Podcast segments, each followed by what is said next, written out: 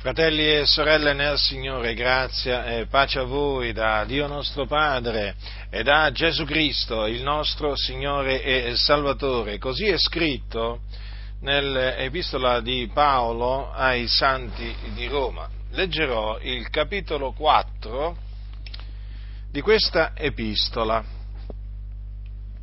Così è scritto. Che diremo dunque? Che l'antenato nostro Abramo abbia ottenuto secondo la carne, perché se Abramo è stato giustificato per le opere, egli avrebbe di che gloriarsi, ma dinanzi a Dio egli non ha di che gloriarsi. Infatti, che dice la scrittura? Ora Abramo credette a Dio e ciò gli fu messo in conto di giustizia. Ora chi opera la mercede non è messa in conto di grazia, ma di debito, mentre a chi non opera, ma crede in colui che giustifica l'empio, la sua fede gli è messa in conto di giustizia. Così pure Davide proclama la beatitudine dell'uomo al quale Dio imputa la giustizia senza opere, dicendo Beati quelli le cui iniquità sono perdonate, i cui peccati sono coperti, beato l'uomo al quale il Signore non imputa il peccato. Questa beatitudine è ella soltanto per i circoncisi o anche per gli incirconcisi? Poiché noi diciamo che la fede fu ad Abramo messa in conto di giustizia. In che modo dunque gli fu messa in conto? Quando era circonciso o quando era incirconciso? Non quando era circonciso, ma quando era incirconciso. Poi ricevette il segno della circoncisione qual suggello della giustizia ottenuta per la fede che aveva quando era incirconciso, affinché fosse il padre di tutti quelli che credono, essendo incirconcisi, onde anche a loro sia messa in conto la giustizia, e il padre dei circoncisi, di quelli cioè che non solo sono circoncisi, ma seguono anche le orme della fede del nostro padre Abramo, quando era ancora incirconciso poiché la promessa d'essere erede del mondo non fu fatta ad Abramo o alla sua progenie in base alla legge, ma in base alla giustizia che viene dalla fede.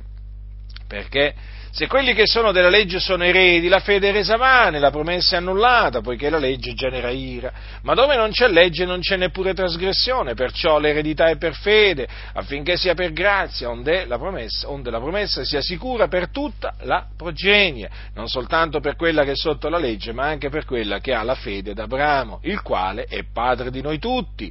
Secondo che è scritto, io ti ho costituito padre di molte nazioni. Dinanzi al Dio a cui egli credette, il quale fa rivivere i morti e chiama le cose che non sono come se fossero. Egli, sperando contro speranza, credette per diventare padre di molte nazioni, secondo quello che gli era stato detto, così sarà la tua progenie.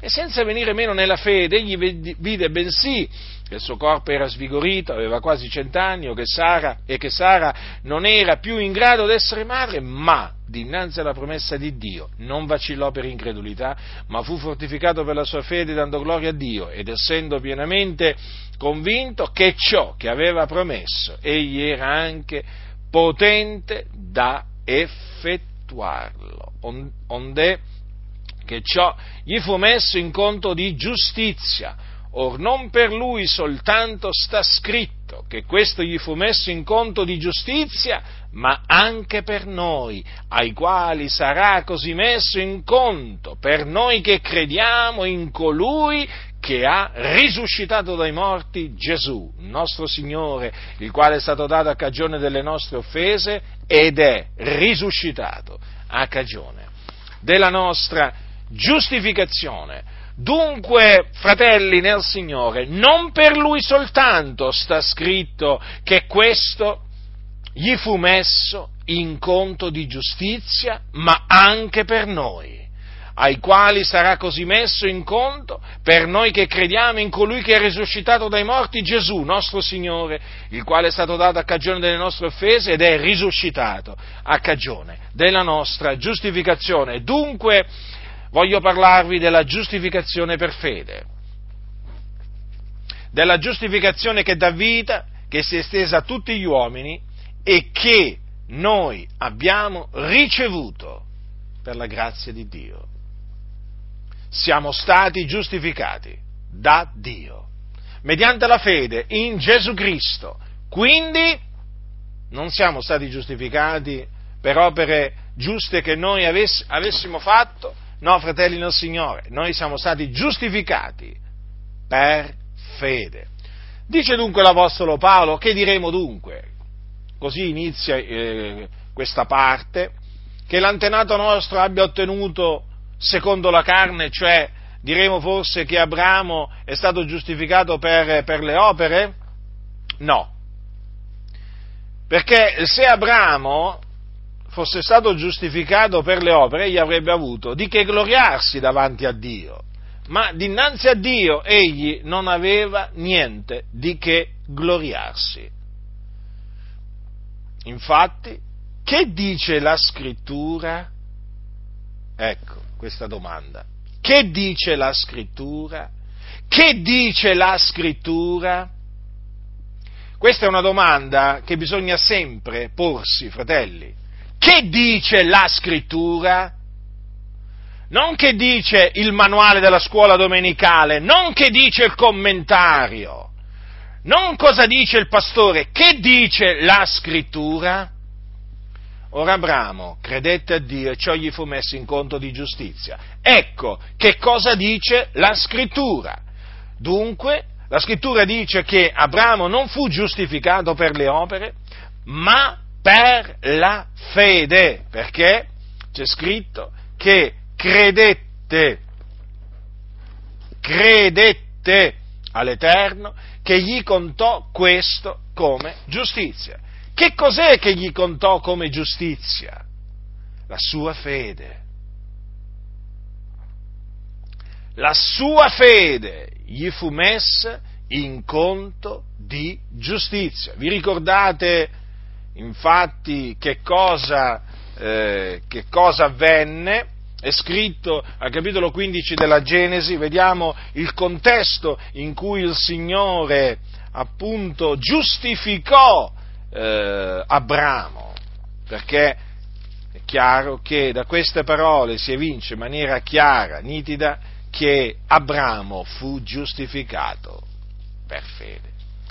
Capitolo 15 della Genesi, dopo queste cose, la parola dell'Eterno fu rivolta in visione ad Abramo dicendo, non temere Abramo, io sono il tuo scudo e la tua ricompensa sarà grandissima. E Abramo disse, Signore, Eterno, che mi darai tu, poiché io me ne vo senza figliuoli, e chi possederà la mia casa è Eliezer di Damasco. E Abramo soggiunse, tu non mi hai dato progenie ed ecco uno schiavo nato in casa mia sarà mio erede. Allora la parola dell'Eterno gli fu rivolta dicendo questi non sarà tuo erede, ma colui che uscirà dalle tue viscere sarà erede tuo.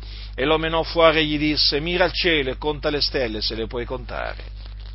E gli disse così sarà la tua progenie. Ed egli credette all'Eterno che gli contò questo come giustizia. Dunque la scrittura dice che sperando contro speranza credette per diventare padre di molte nazioni. Secondo quello che gli era stato detto, così sarà la tua progenie. Ecco che Abramo dunque credette in Dio che gli mise la sua fede in conto di giustizia, quindi che lo giustificò per fede. Dunque, ecco perché noi proclamiamo, o meglio la scrittura proclama, che Abramo non è stato giustificato per le opere. Guardate, fratelli del Signore, la giustificazione per fede è una dottrina cardine, è una dottrina fondamentale che la Chiesa di Dio deve conoscere alla perfezione alla quale deve rimanere ancorata saldamente. Perché nel corso della storia della Chiesa ripetutamente questa dottrina è stata attaccata ed è tuttora attaccata. E quindi è bene che la Chiesa vigili attentamente, perché in mezzo alla Chiesa si sono introdotti degli uomini scellerati che contorcendo le scritture hanno introdotto di soppiatto la giustificazione per opere. Lo hanno fatto con l'astuzia del serpente antico. Ci sono riusciti. Sono entrati appunto, eh, diciamo, sono entrati nella, chie- nella Chiesa, in mezzo alla Chiesa e appunto astutamente sono riusciti a fare accettare questa eresia e purtroppo molti non se ne sono accorti e pensano di sostenere la giustificazione per fede quando la loro dottrina, o meglio la dottrina ufficiale della loro denominazione, non fa altro che proclamare la giustificazione per opere. Purtroppo quello che avvenne anticamente nel primo secolo d.C. in Galazia ancora oggi è di attualità. Ancora oggi ci sono quelli che sovvertono l'Evangelo di Cristo Gesù e che predicano una giustificazione per opere. Vi ricordate infatti che i Galati, i santi della Galazia, erano stati, erano stati conturbati da taluni che appunto gli insegnavano la giustificazione per la legge o per le opere della legge? Eh? Di costoro l'Apostolo Paolo dice che dice ci sono alcuni che vi turbano e vogliono sovvertire l'Evangelo di Cristo. Infatti questa dottrina, dovete sapere questo, sovverte l'Evangelo di Cristo. Perché? Cioè la, la, dottrina naturalmente della giustificazione per opere, sovverte l'Evangelo di Cristo, perché l'Evangelo di Cristo è l'Evangelo della grazia di Dio e se la giustificazione si ottiene, si ottiene per mezzo della legge, per mezzo delle opere della legge, Cristo è dunque morto inutilmente. Ecco perché l'eresia secondo la quale eh, l'uomo eh, può essere giustificato per le opere della legge eh, è un'eresia eh, che annulla, cioè sovverte l'Evangelo di Cristo perché annulla la grazia di Dio. L'Evangelo, ricordatevi, è la buona novella della grazia di Dio ma nel momento in cui la Chiesa dovesse accettare che la giustizia si ottiene per mezzo della legge, ossia che l'uomo è giustificato per mezzo delle opere della legge, sappiate, l'Evangelo viene sovvertito perché in questo caso Cristo sarebbe morto inutilmente. Dunque voglio ribadire a tutta la fratellanza che è in Cristo Gesù che la giustificazione che dà vita eh, si basa sulla fede e si ottiene soltanto mediante la fede nel Signore Gesù Cristo. Abramo fu giustificato per la sua fede, la quale gli fu messa in conto di giustizia. Paolo è estremamente chiaro, dice che a chi non opera, ma crede in colui che giustifica l'empio, la sua fede gli è messa in conto di giustizia. E di fatti, che dice la scrittura? Il giusto vivrà per fede. Noi riteniamo dunque quell'uomo è giustificato soltanto mediante la fede in Gesù Cristo senza le opere della legge. E difatti Davide proclama la beatitudine o la benedizione dell'uomo al quale Dio imputa la giustizia senza opere. Prestate attenzione a questa espressione al quale Dio imputa la giustizia senza opere. perché è di fondamentale importanza questa espressione, perché questa espressione fa comprendere che colui che crede in colui che giustifica l'empio, chi è colui che giustifica l'empio? Dio. Eh? Dio giustifica l'empio? Viene giustificato, cioè reso giusto, o meglio, diventa giusto. O, secondo, secondo un, eh, un versetto biblico, secondo alcune parole dell'Apostolo Paolo ai santi di Corinto, diventa giustizia di Dio in Cristo Gesù. Colui che non ha conosciuto peccato è Paolo che parla, egli l'ha fatto essere peccato per noi affinché noi diventassimo giustizia di Dio in lui. Ecco dunque, fratelli, che cosa diventa l'uomo che crede nel Signore Gesù Cristo, giustizia di Dio in Cristo Gesù. D'altronde, che cosa dice, che cosa dice sempre l'Apostolo Paolo ai santi di Corinto? Che che, che Cristo Gesù ci è stato fatto da Dio sapienza e giustizia santificazione e redenzione, affinché come è scritto chi si glori si glori nel Signore. Notate? Cristo Gesù ci è stato fatto da Dio giustizia. Ecco perché chi crede in Gesù Cristo diventa giustizia di Dio in Lui, diventa giusto. Da che era empio diventa un giusto. Sì, fratelli nel Signore, questo comporta la giustificazione per fede, il diventare giusti. Vi ricordate che cosa disse, che cosa disse il profeta, il profeta Isaia, quando parlando del, parlando del Cristo, cioè dell'unto, eh, disse queste parole per la sua conoscenza, il mio servo il giusto renderà giusti i molti, quindi li costituirà giusti. Infatti Paolo, Paolo dice ai santi, ai santi di Roma, dice queste parole che siccome per la disubbidienza di un solo uomo i molti sono stati costituiti peccatori, così anche per l'ubbidienza di uno solo i molti saranno costituiti giusti. Ecco, fratelli del Signore, che cosa è avvenuto quando noi abbiamo creduto nel Signore Gesù Cristo? Siamo stati costituiti giusti.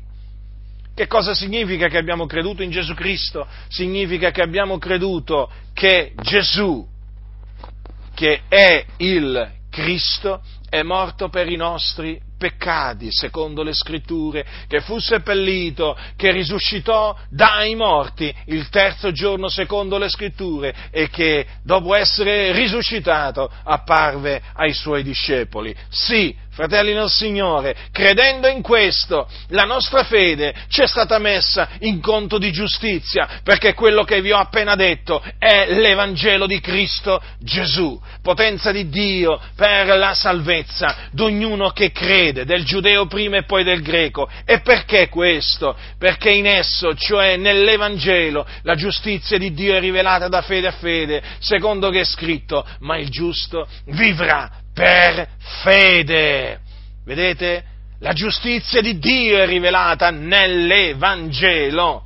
La giustizia di Dio che viene dalla fede, si basa sulla fede. Infatti dice l'Apostolo Paolo ai santi di Roma, ora però indipendentemente dalla legge, perché dice ora però? Perché poco prima ha parlato della legge di Mosè, mediante la quale è data la conoscenza del peccato. Allora poi Paolo proseguendo dice, ora però, indipendentemente dalla legge, è stata manifestata una giustizia di Dio, attestata dalla legge dai profeti, vale a dire la la giustizia di Dio mediante la fede in Gesù Cristo per tutti i credenti, poiché non v'è distinzione. Difatti tutti hanno peccato e sono privi della gloria di Dio e sono giustificati gratuitamente per la sua grazia mediante la redenzione che è in Cristo Gesù. Quel tutti sono giustificati gratuitamente per la sua grazia, eh, è evidente che si riferisce a tutti coloro che credono, perché coloro che non credono nell'Evangelo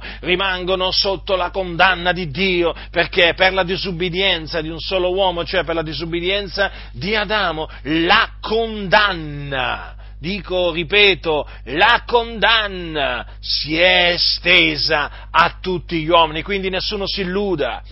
Nessuno si illuda, chi non crede nell'Evangelo di Cristo Gesù è sotto la condanna di Dio, l'ira di Dio è sopra di lui. E se persevererà nella sua incredulità, morirà nei suoi peccati e se ne andrà in un luogo di tormento, chiamato Hades, dove c'è il fuoco e dove sarà tormentato dal fuoco, perché morirà nei suoi peccati. Sì, fratelli nel Signore, e questo è quello che dice la Sacra Scrittura, al bando le ciance degli universalisti, di quelli che dicono che poi alla fine Dio salverà tutti, eh, che tutti sono figli di Dio, eh, che tutti in Cristo sono giusti, o meglio sono stati giustificati in Cristo, quindi indipendentemente da quello che credono, eh, tutti gli uomini sono giustificati in Cristo. Fratelli nel Signore, queste sono ciance, queste sono, eh, queste sono menzogne la scrittura dice chiaramente che il giusto vivrà per la sua fede e la fede è quella nell'Evangelo, nell'Evangelo, fratelli del Signore. Dunque vedete l'esempio di Abramo che cosa ci insegna? Eh? Che Dio imputa la giustizia senza opere all'uomo che crede. Infatti è scritto, beati quelli le cui iniquità sono perdonate, i cui peccati sono coperti, beato l'uomo al quale il Signore non imputa il peccato. Chi sono i beati dunque? Quelli che fa l'uomo vestito di bianco qua che dimora, dimora al Vaticano qui a Roma, cioè quello che si fa chiamare Papa? No, fratelli del Signore, quali, qua, i beati sono coloro che le cui iniquità sono perdonate e i cui peccati sono coperti e naturalmente poi, perseverando nella fede in Cristo Gesù, moriranno eh, in Cristo Gesù e andranno con il Signore. Loro sono beati. Quindi, fratelli nel Signore, è di fondamentale importanza eh, di com- comprendere questa beatitudine, questa beatitudine, per chi è questa beatitudine? È per tutti gli uomini, nel senso che tutti gli uomini sono beati? No, fratelli nel Signore, questa beatitudine è soltanto per coloro che hanno fede, la fede d'Abramo, coloro che credono in colui che giustifica l'empio, perché soltanto a loro la fede gli è messa in conto di giustizia, soltanto loro sono giustificati per la fede. Quando dunque ad Abramo la sua fede gli fu messa in conto di giustizia, quando era circonciso quando era, o quando era incirconciso? La scrittura dice che gli fu, eh, gli fu messa in conto di giustizia quando lui era ancora incirconciso. Poi ricevette il segno della circoncisione, poi, eh, poi, in seguito qual suggello della giustizia ottenuta per la fede che aveva quando era incirconciso, affinché fosse il padre di tutti quelli che credono essendo incirconcisi, onde anche a loro sia messa in conto la giustizia. Fratelli, la scrittura sta parlando di noi. La scrittura qui sta parlando di noi, incirconcisi nella carne. Eh? Ma circoncisi nel cuore. Perché? Perché siamo stati giustificati, perché abbiamo ottenuto la giustizia che viene dalla fede, la giustizia di Dio, fratelli nel Signore. Sì, noi incirconcisi, chiamati tali appunto da quelli che sono circoncisi nella carne, eh, siamo stati siamo stati giustificati dall'Iddio vivente e vero per la fede. Dice è un Dio solo, il quale giustificherà il circonciso per fede e l'incirconciso parimenti mediante la fede. Quindi non è che, non è che siamo giustificati soltanto noi per fede, eh, noi incirconcisi, ma anche i circoncisi, cioè gli ebrei, eh? gli ebrei, i giudei secondo la carne, eh? Sono, sono, giustificati anche loro, quelli naturalmente, che credono per fede, senza le opere. Quindi chi si può gloriare davanti a Dio? Chi? Nessuno, nessuno, né un giudeo che ha creduto, né un gentile che ha creduto. Perché? Perché siamo stati giustificati per fede, fratelli, eh, fratelli nel Signore quanto veramente è meraviglioso quel passo, quel passo scritto nella, nell'epistola ai Galati a proposito della giustificazione che noi incirconcisi eh, nella carne abbiamo ricevuto mediante la fede quel passo che dice ai Galati e Paolo che scrive la scrittura. Hm? Prevedendo che Dio giustificherebbe i gentili per la fede, preannunziò ad Abramo questa buona novella. In te saranno benedette tutte le genti. Vedete, fratelli, il Dio nella sua sapienza aveva, aveva eh, preannunziato ad Abramo questa buona novella. In te saranno benedette tutte le genti. E come fanno ad essere benedette tutte le genti? Quindi popoli, eh, gente di ogni, di ogni tribù, popolo, lingua e nazione? Eh? Eh sì, fratelli nel Signore, perché noi siamo stati benedetti nella progenie d'Abramo che è Cristo Gesù, il figlio di Dio. Infatti è per mezzo di lui che noi siamo stati giustificati. E infatti è Cristo Gesù che ci è stato fatto da Dio giustizia. È in Cristo Gesù che noi siamo diventati giustizia di Dio. E quindi è grazie a quello che ha compiuto Gesù Cristo, il Figlio di Dio, morendo sulla croce per i nostri peccati e risuscitando dai morti il terzo giorno a cagione della nostra giustificazione. Sì, è in virtù di quello che Cristo Gesù ha fatto che noi, oggi, noi che un tempo eravamo peccatori, empi, traviati, ribelli, insensati, servi di varie concupiscenze e voluttà, è così, è in virtù di quello che Cristo ha fatto che noi oggi possiamo dichiarare di essere giusti. Perché? Perché Dio ci ha giustificati. Noi siamo giustizia di Dio, siamo diventati giustizia di Dio in Cristo Gesù. Dunque vedete quanto è importante, fratelli del Signore, conoscere la scrittura, sapere quello che la scrittura afferma in merito alla giustificazione che dà vita eh? perché ci sono coloro che, vo- che promuovono una giustificazione che vita non ne dà. Che vita non ne dà, promuovono la morte questi. Perché la giustificazione che dà vita, fratelli, è una sola, è quella che è per fede in Gesù Cristo. Dunque noi incirconcisi siamo stati, eh, siamo stati giustificati, abbiamo ottenuto la giustizia che viene dalla fede. Eh? Eh, e naturalmente Abramo è eh, nostro padre, eh, secondo che gli era stato detto, eh, io ti ho costituito padre di molte nazioni. Fu per questo che il Signore gli cambiò nome, no? perché il Signore cambia anche il nome, eh. quando lo decreta cambia pure il nome. Dice non sarai più chiamato Abramo, ma il tuo nome sarà Abrahamo, poiché io ti costituisco padre di una moltitudine di nazioni. Capite, fratelli del Signore? Infatti, Abramo significa padre di una moltitudine. È nostro padre dunque Abramo, eh? Padre di noi che siamo incirconcisi nella carne, ma avendo la fede d'Abramo, siamo figliuoli di Abramo. E naturalmente sono figlioli d'Abramo anche quei circoncisi, quindi quegli ebrei di nascita, che credono nell'Evangelo come ci crediamo noi, sì, perché appunto il Signore giustifica anche il circonciso per fede. Sì, fratelli del Signore. Dunque è meraviglioso quello che la scrittura ci trasmette, ci fa gioire la Sacra Scrittura, eh, ci rallegriamo nel Signore noi. Ci rallegriamo nel Signore dinanzi alla parola di Dio, dinanzi a quello che il Signore eh, dice, davanti a quello che la sua parola dice, perché la scrittura è la parola di Dio. Eh? Dunque Abramo credette all'Eterno che eh, gli contò questo come giustizia, il Signore gli mise la fede in conto di giustizia.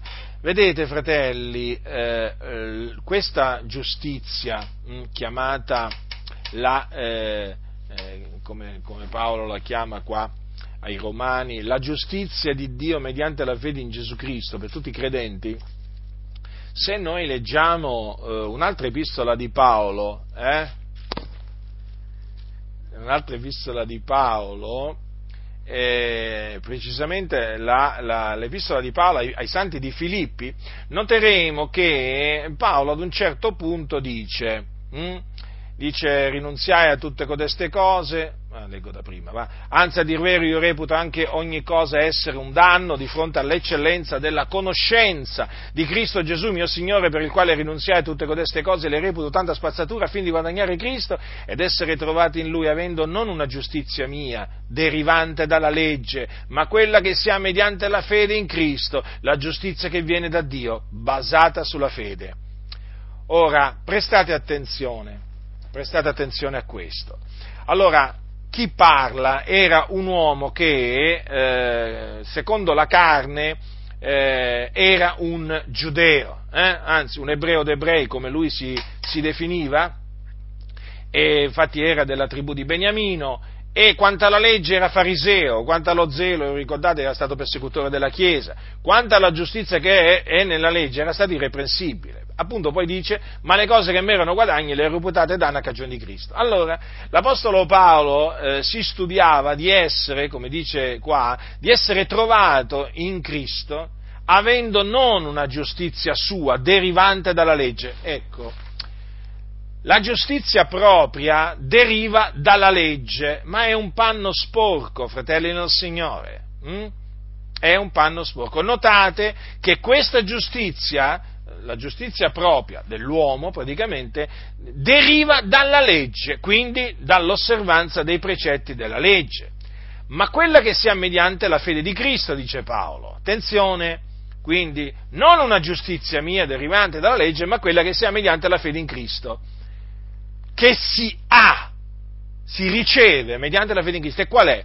La giustizia che viene da Dio basata sulla fede. Ora, la, questa giustizia, fratelli, viene da Dio. Viene da Dio. È chiamata la giustizia di Dio. La giustizia che viene da Dio ed è basata sulla fede. Mm? Quindi da notare che la scrittura parla della giustizia che viene da Dio e della giustizia che viene dalla, dalla, dalla fede. Eh? Praticamente è sempre la stessa giustizia. Quanto dunque è importante la fede? Eh sì, fratelli, la fede vera naturalmente, perché esiste anche la fede finta. Eh sì, non lo, non lo dimentichiamo mai non lo dimentichiamo mai che sulla terra esiste la fede vera, ma esiste anche la fede finta. Vi dirò che in mezzo alla Chiesa tanti hanno una fede finta. Hanno una fede finta. Ecco perché non si ritengono giusti, ecco perché non, non, credono di essere diventati giusti, non credono di essere diventati giustizia di Dio in Lui perché non hanno la vera fede. Eh sì, fratelli, perché quando parliamo della fede non è che parliamo di qualcosa che si può andare a prendere al mercato, capite? O al supermercato? O a qualche mercatino, eh? o che si può ordinare, diciamo, oggi si dice, no? tramite internet. No, fratelli, ascoltatemi, la fede viene da Dio, si riceve da Dio. Infatti, dice, dice Simon Pietro, l'Apostolo, dice a quelli che hanno ottenuto una fede preziosa quanto la nostra, nella giustizia del nostro Dio e Salvatore, Gesù Cristo. Vedete?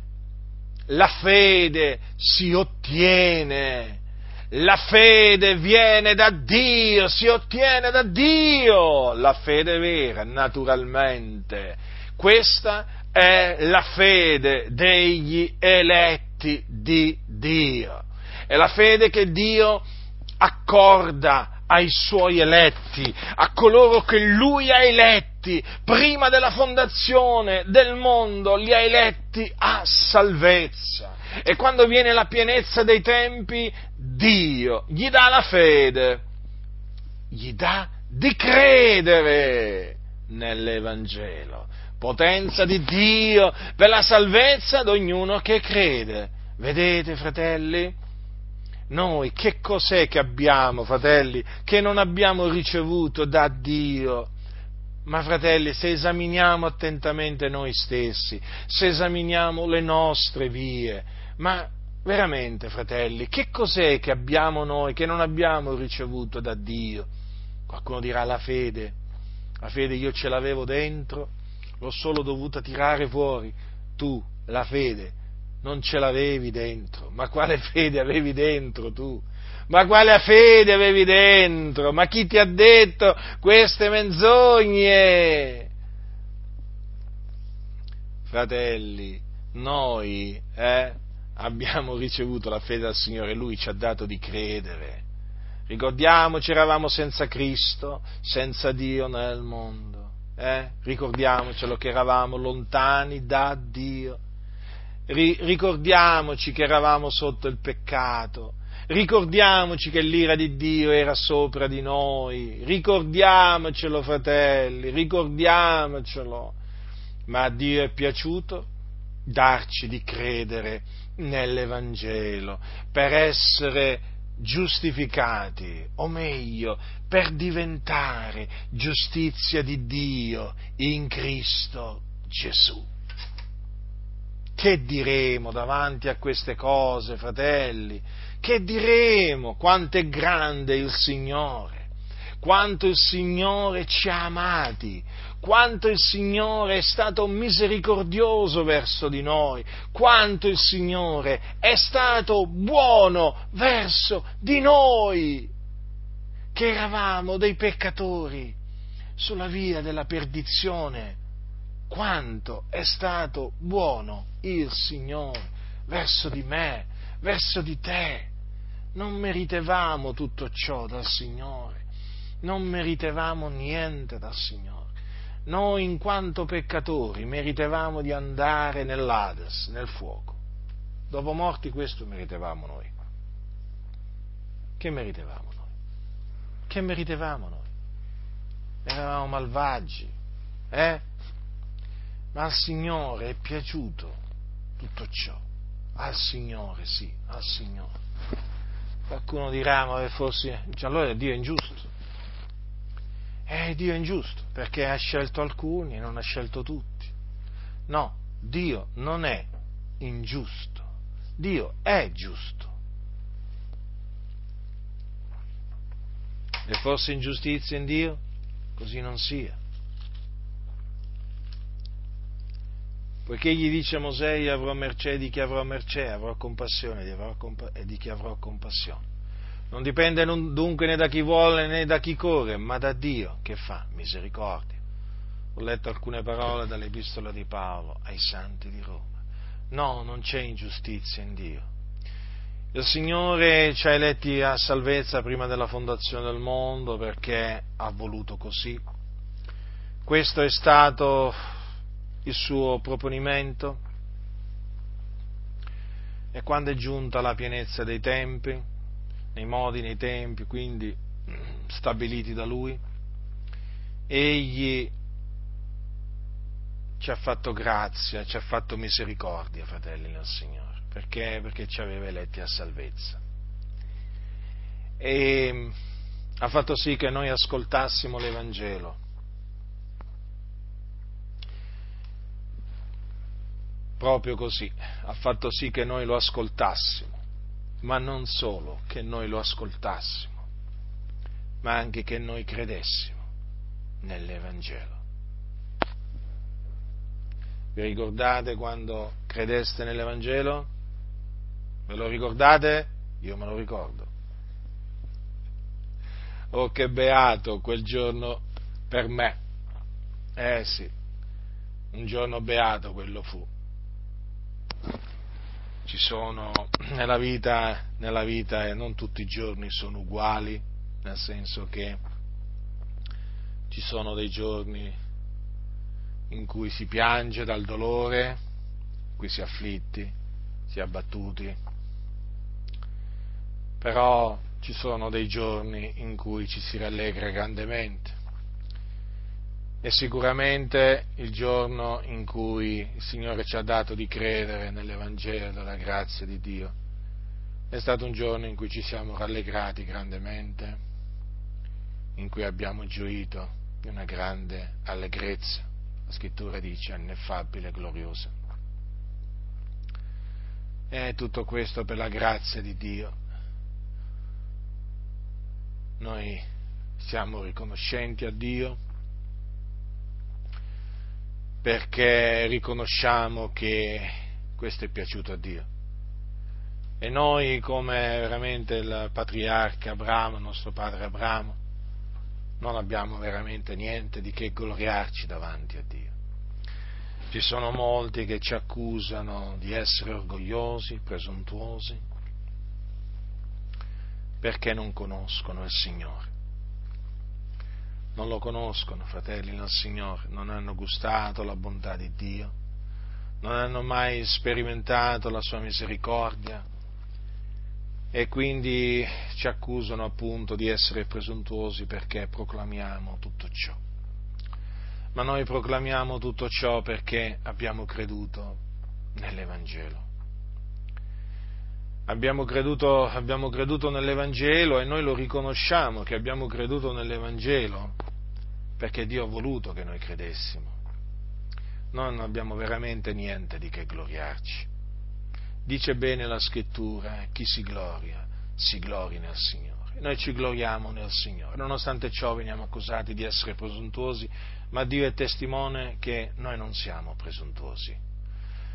Noi abbiamo fede, abbiamo la fede d'Abramo, abbiamo la fede degli eletti di Dio e questo naturalmente ci fa passare, ci fa apparire come dei presuntuosi. Molti, sapete, non sopportano sentirci dire che siamo gli eletti di Dio. E ripeto, quando diciamo che siamo gli eletti di Dio, non è che io sto identificando gli eletti di Dio eh, con coloro che ascoltano le mie predicazioni, eh? o, coloro, o, con coloro, solamente eh, mi sto riferendo a coloro che mi stimano come un ministro dell'Evangelo. No, fratelli nel Signore. Io quando parlo degli eletti di Dio mi riferisco a tutti coloro che sulla faccia della terra eh, sono stati eletti a salvezza in Cristo Gesù, eh, prima della fondazione del mondo, e quindi mi riferisco anche a tutti quei fratelli, non importa di quale nazione, popolo, lingua, tribù, eh, che nemmeno a noi ci conoscono, che nemmeno a noi ci conoscono, che non sanno nemmeno chi siamo. Avete capito? Eh? E guardate che gli eletti di Dio eh, si trovano veramente un po' da tutte le parti. Eh? Non vi pensate, fratelli nel Signore, eh? non vi pensate. Anche tra gli ebrei ci sono gli eletti di Dio, sì, sì, è un residuo, un piccolo residuo eletto secondo la grazia, ma anche là ci sono, ci sono, ci sono tra gli arabi, ci sono, eh, insomma, eh, voglio dire, in ogni, in ogni, in ogni popolo, in ogni, in ogni, razza, perché si può parlare di, eh, di razza, eh? noi non siamo razzisti, attenzione, eh? eh non siamo razzisti nella maniera più assoluta, eh, però si deve parlare di razza, si parla della razza di Israele. Comunque sia, il Signore ha, eh, conosce i Suoi, conosce i Suoi eletti, quindi noi non ci preoccupiamo minimamente, però noi chiaramente dobbiamo dirlo, siamo gli eletti di Dio e non è che dicendo questo eh, diciamo, possiamo essere accusati eh, da Dio, ripresi da Dio, quali presuntuosi. No, perché noi proclamiamo quello che dice la Sacra Scrittura. Eh? Quello che dice la Sacra Scrittura. Noi dunque abbiamo veramente di che gloriarci solamente nel Signore, ma d'altronde se noi consideriamo come il Signore ha eh, stabilito di operare e poi come il Signore eh, eh, ha operato in verso di noi, proprio nella nostra vita, ma veramente non abbiamo nulla di che gloriarci. Io ricordo ancora il giorno che ho creduto, io non avrei mai immaginato, io non avrei mai immaginato che un giorno avrei predicato l'Evangelo. Questo, questo è sicuro, questo è sicuro. E, ehm, eh, ma io veramente all'inizio non, tante cose come facevo a capirle, come facevo a conoscerle, eh? ma ciascuno di noi all'inizio, fratelli, quante cose capiva, quante cose conosceva della Sacra Scrittura, eh? però grazie a Dio siamo cresciuti nella, nella grazia, siamo cresciuti nella, nella, nella conoscenza, eh? però il punto è stato quel giorno, il punto d'inizio, eh? è stato quel giorno che il Signore ci ha giustificati. In, in, quel giorno e nel momento in cui ognuno di noi ha creduto nell'Evangelo. Sì, quello è stato il momento in cui noi siamo diventati giustizia eh, di Dio in Cristo Gesù. Mm? Eh, siamo stati giustificati e dobbiamo continuare a credere eh, nell'Evangelo, nel quale credemmo quel giorno, per continuare ad essere annoverati tra i giusti. Perché se ci tiriamo indietro, cosa dice la scrittura? Cosa dice la scrittura? Che ci trarremo indietro a nostra perdizione. Eh? il mio giusto vivrà per fede, sì, però dice anche la Sacra Scrittura qualcosa d'altro. Se si tira indietro l'anima mia non lo gradisce, quindi ora noi siamo graditi a Dio in Cristo Gesù, perché siamo diventati giustizia di Dio in Cristo Gesù mediante la fede. Ma se noi rigettiamo la fede, abbandoniamo la fede, eh, che cosa accadrà? Che non saremo più graditi al Signore, perché senza fede è impossibile piacergli. E quindi, se noi, appunto, abbandoneremo la fede, o meglio, se noi non persevereremo fino alla fine nella fede, ce ne andremo in perdizione. Quindi nessuno si illuda. Chi avrà perseverato fino alla fine sarà salvato. Studiamoci eh, di seguire le orme dell'Apostolo Paolo che serbò la fede fino alla fine, talché poi poteva dire il Signore mi salverà nel suo regno celeste. Dunque di fondamentale importanza, fratelli, serbare la fede che noi abbiamo ricevuto, serbarla fino alla fine, lottando per essa. Perché sapete, la fede è attaccata, eh? E come si è attaccata? Ci sono tanti nemici di Dio eh, che attaccano la fede, ma noi con l'aiuto di Dio ci leviamo in difesa della fede e la fede la si difende anche dagli attacchi di coloro che vogliono farci ricadere sotto la legge. Eh? Appunto, eh, la difendiamo da quelli che, come appunto accadde in Galazia, cercarono eh, di fare ricadere quei nostri fratelli sotto la legge. Eh sì, la dobbiamo difendere strenuamente la fede, sapete? Perché coloro che eh, decidono a un certo punto di essere giustificati per la legge, rinunziano a Cristo, scadono dalla grazia. Quindi è di fondamentale importanza rimanere nella fede, continuare a vivere nella fede nel figliuolo di Dio. Perché nel momento in cui un credente abbraccia l'eresia secondo la quale si viene giustificati per le opere della legge, in quel momento quel credente rinunzia a Cristo e scade dalla grazia. Sì, fratelli nel Signore, questo è quello che succede. Quindi è di fondamentale importanza vigilare, pregare, affinché eh, nessuno vi seduca con vani ragionamenti. Paolo fu molto duro nei confronti dei Galati. Infatti gli disse, voi che volete essere giustificati per la legge, avete rinunziato a Cristo, siete scaduti dalla grazia. Parole dure, vero? Certo. ma sono parole appunto che si meritarono quei, i Galati, o Galati insensati, anche queste si sono meritate, anche queste parole. Eh? O Galati insensati, chi va ammaliati? Voi dinanzi agli occhi dei quali Gesù Cristo crocifisso è stato ritratto al vivo? Eh? Vedete come Paolo li ammonisse veramente? Perché avevano fatto spazio, eh, avevano fatto spazio a quelli che volevano sovvertire l'Evangelo di Cristo, insegnando che la giustificazione si ottiene per le opere della legge. E quindi erano tornati ad osservare giorni, mesi, stagioni, anni. Eh?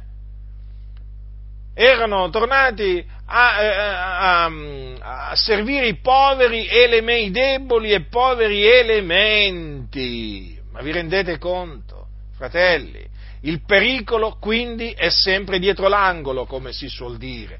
Guardate, fratelli, io ve lo ripeto, quello che accadeva nel primo secolo d.C. sta succedendo ancora oggi. Vigilate, tenete gli occhi aperti, le orecchie ben tese eh? Abbiate sempre il vostro diletto nella Sacra Scrittura, negli insegnamenti che gli Apostoli ci hanno trasmesso, in tutti gli insegnamenti, perché in mezzo alla Chiesa ci sono falsi ministri di Cristo Gesù che insegnano la giustificazione per opere, per opere, sì, la presentano astutamente, ma è la giustificazione per opere, noi la riconosciamo, eh, come riconosciamo quella che insegnano i preti. Alcuni quando, alcuni quando pensano all'eresia della giustificazione per opere pensano alla Chiesa Cattolica Romana. E fanno bene, ci mancherebbe altro, è vero, la Chiesa Cattolica Romana insegna la giustificazione per opere, non la giustificazione per fede.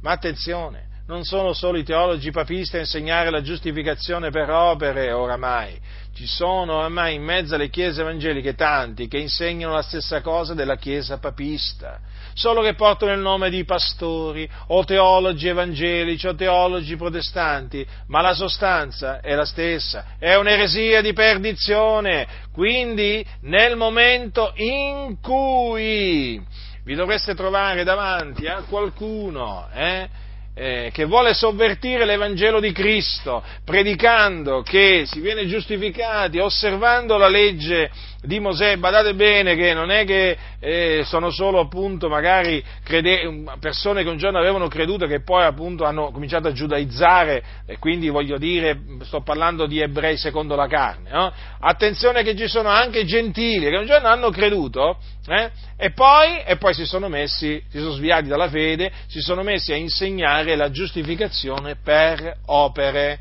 Eh? La giustificazione per opere è una eresia che mena in perdizione. La giustificazione per la legge, fratelli, ve lo ripeto, fa scadere dalla grazia, fa rinunziare a Cristo Gesù. La cosa è seria, molto seria non sottovalutate nella maniera più assoluta. Questa eresia, non, lo, non, la sottovalutate, fratelli del Signore. Ricordatevi, la salvezza per grazia, mediante la fede in Gesù Cristo, è stata attaccata già, fu attaccata da subito nel primo secolo Cristo, quando ancora gli apostoli erano ancora in vita, ancora in vita perché chiaramente eh, questa, la giustificazione per la legge è una menzogna generata dal diavolo, eh? generata dal diavolo, che è bugiardo, padre della menzogna, e ancora oggi, ancora oggi ci sono coloro che la introducono nella Chiesa. D'altronde, riflettete, la Chiesa Cattolica Romana non è, che, non è, che, è diventata tale in un giorno, è diventata tale nel corso di molti secoli, eh? di molti secoli. Avete visto come è diventata? Ecco, eh, non mi dilungo per spiegare cosa è diventata la Chiesa Cattolica Romana. Ora, tante chiese cosiddette evangeliche, guardate che nel tempo sono diventati come loro, come i cattolici romani, parlano nella stessa maniera, infatti camminano assieme, a braccetto, si abbracciano si abbracciano pastori evangelici, eh, preti della Chiesa Cattolica Romana, si abbracciano e camminano assieme verso l'inferno.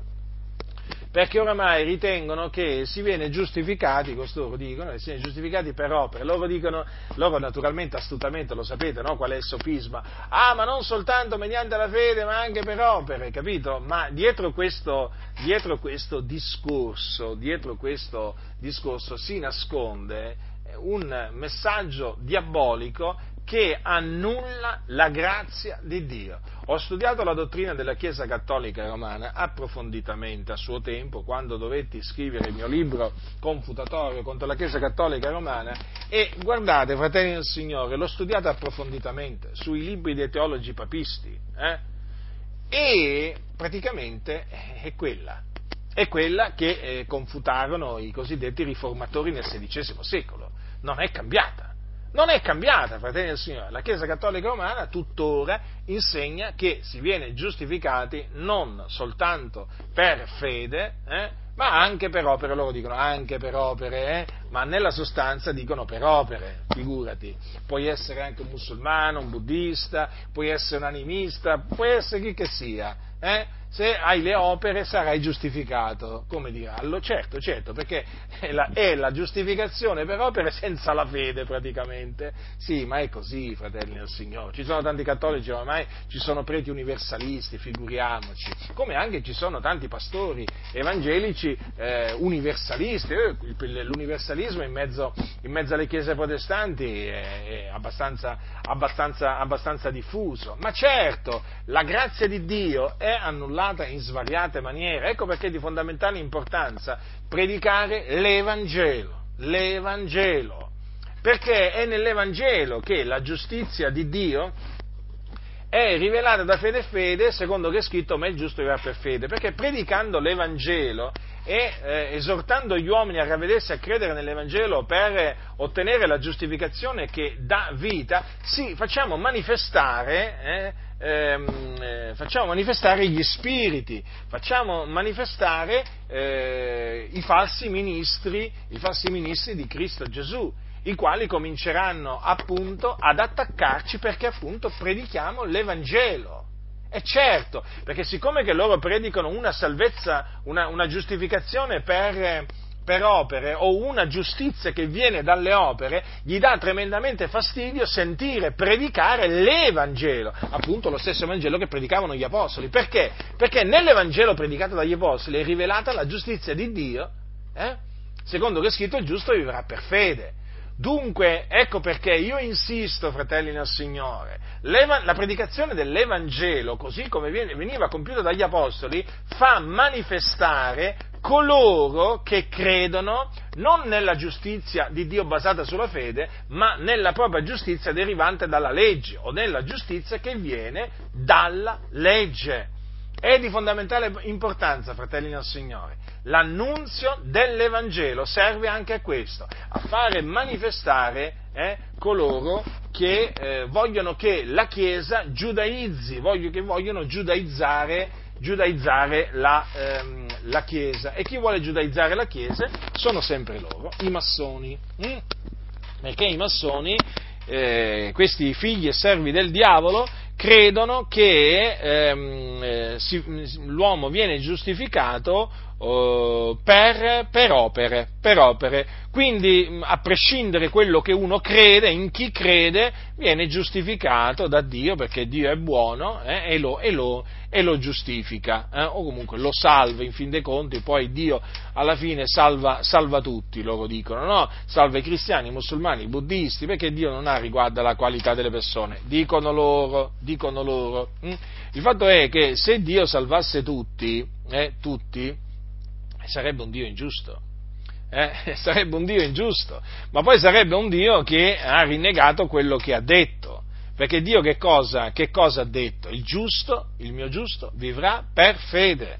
Per fede. Quindi, credendo, mediante la fede, nel Signore Gesù Cristo. Per fede mica significa eh, voglio dire, credendo in chi che sia, quindi credendo in Maometto, in Buddha, eh, non è che il giusto di Dio crede, diciamo, vive, vive, credendo in Maometto, in Buddha, in, in Hare Krishna e così via, no, fratelli del Signore. assolutamente. Il, giu, il, giusto, il giusto vivrà per mezzo della fede in Gesù Cristo, il Figlio di Dio, perché in nessun altro. E la salvezza perché non v'è sotto il cielo alcun altro nome che sia stato dato agli uomini per il quale noi abbiamo ad essere salvati.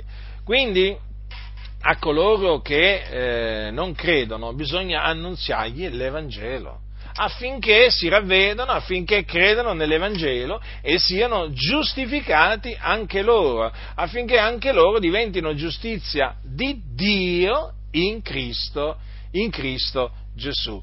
Quindi badate a voi stessi, fratelli nel Signore, eh? vegliate, ve lo ripeto, pregate il Signore, eh?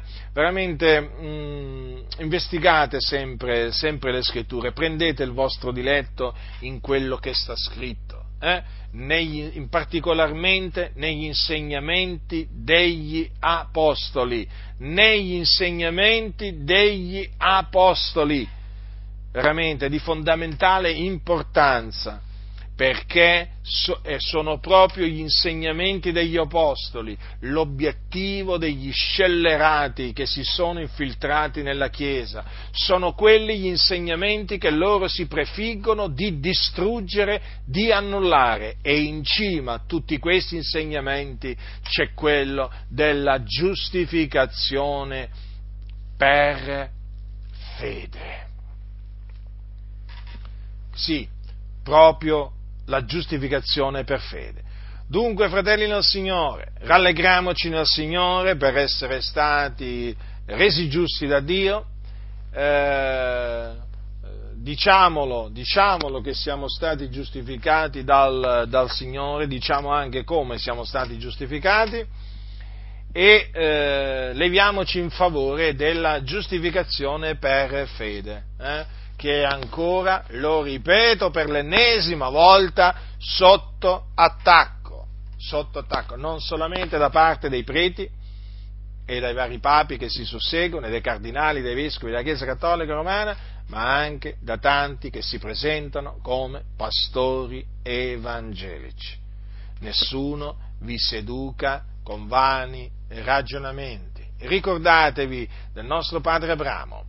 Egli credette a Dio e ciò gli fu messo in conto di giustizia. Fu la fede che fu messa ad Abramo in conto di giustizia, per cui egli non aveva niente di che gloriarsi davanti a Dio, perché non, non, non fu giustificato per le opere, ma per la fede. Il Dio gli imputò la giustizia senza opere. Eh? Quello che ha fatto verso di noi, Dio ci ha imputato la giustizia senza opere. Grande è il nostro Signore. È veramente meraviglioso il Dio, pieno veramente di misericordia, veramente buono il Signore. Non per lui soltanto sta scritto che questo gli fu messo in conto di giustizia, ma anche per noi, ai quali sarà così messo in conto per noi che crediamo in colui che è risuscitato dai morti, Gesù, nostro Signore, quale è stato dato a cagione delle nostre offese ed è risuscitato a cagione della nostra giustificazione. Giustificati dunque per fede, abbiamo pace con Dio per mezzo di Gesù Cristo, nostro Signore, mediante il quale abbiamo anche avuto per la fede l'accesso a questa grazia nella quale stiamo saldi e ci gloriamo nella speranza della gloria di Dio. E non soltanto questo, ma ci gloriamo anche nelle afflizioni, sapendo che l'afflizione produce pazienza, la pazienza esperienza e l'esperienza speranza. Con la speranza non rende confusi perché l'amore di Dio è stato sparso nei nostri cuori per lo Spirito Santo che ci è stato dato. Sto leggendo dal capitolo 5 all'Epistola ai Romani, perché mentre eravamo ancora senza forza, Cristo a suo tempo è morto per gli empi poiché a malapena uno muore per un giusto, ma forse per un uomo da bene qualcuno ardirebbe morire. Ma Dio mostra la grandezza del proprio amore per noi in quanto che, mentre eravamo ancora peccatori, Cristo è morto per noi.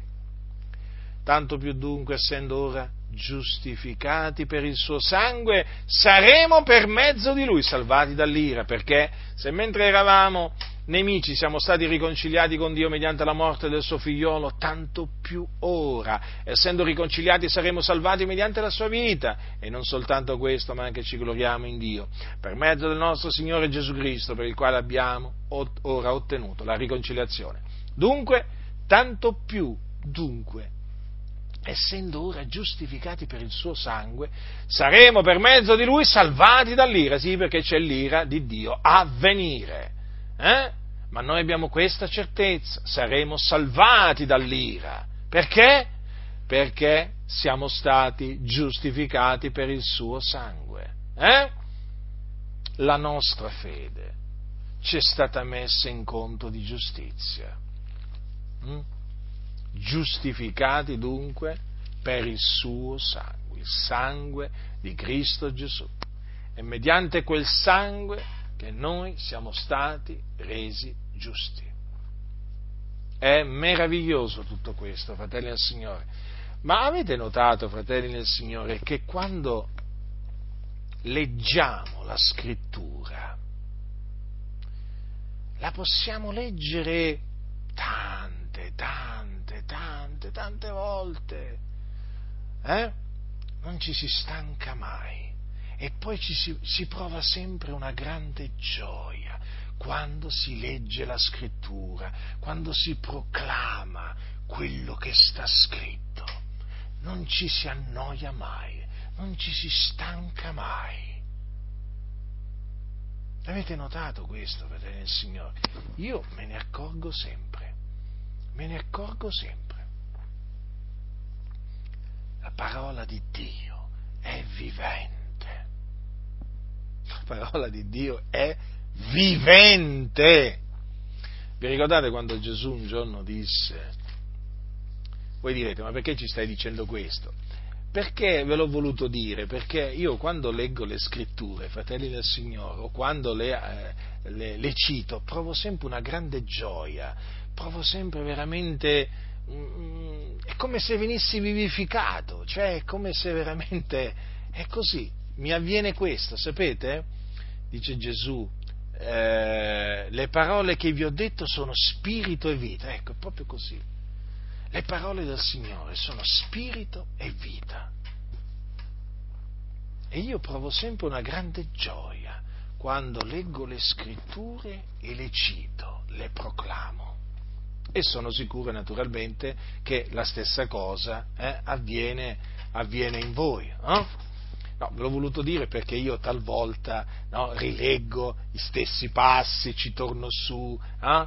ormai voi mi conoscete, e eh, quindi eh, insomma, mi piace, mi piace, sempre rimarcare l'effetto benefico della Sacra Scrittura eh? di questa biblioteca di libri così tanto odiata, sprezzata nel mondo e anche da tante chiese. Eh? Infatti perché noi ci odiano? Eh? Perché noi amiamo la Sacra Scrittura. Ah, voi, siete, voi siete, i fondamentalisti, integralisti, fanatici, ma perché ce le dicono tutte queste cose? Oh matti, anche matti, eh?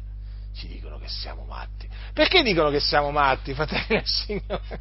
Perché noi abbiamo creduto nel Signore Gesù Cristo, perché siamo diventati giustizia di Dio in Cristo Gesù e perché proclamiamo quello che sta scritto proclamiamo quello che sta scritto e non ci stanchiamo e proviamo grande gioia nel proclamare ciò che sta scritto, come veramente provavano grande gioia gli apostoli quando predicavano. Eh? La stessa cosa, anche loro quando citavano la scrittura provavano sempre una grande gioia, quando leggevano le scritture. Ma è così, fratelli del Signore. Le scritture sono parola di Dio, parola di Dio, parola quindi eh, alità, alitata da Dio. Eh?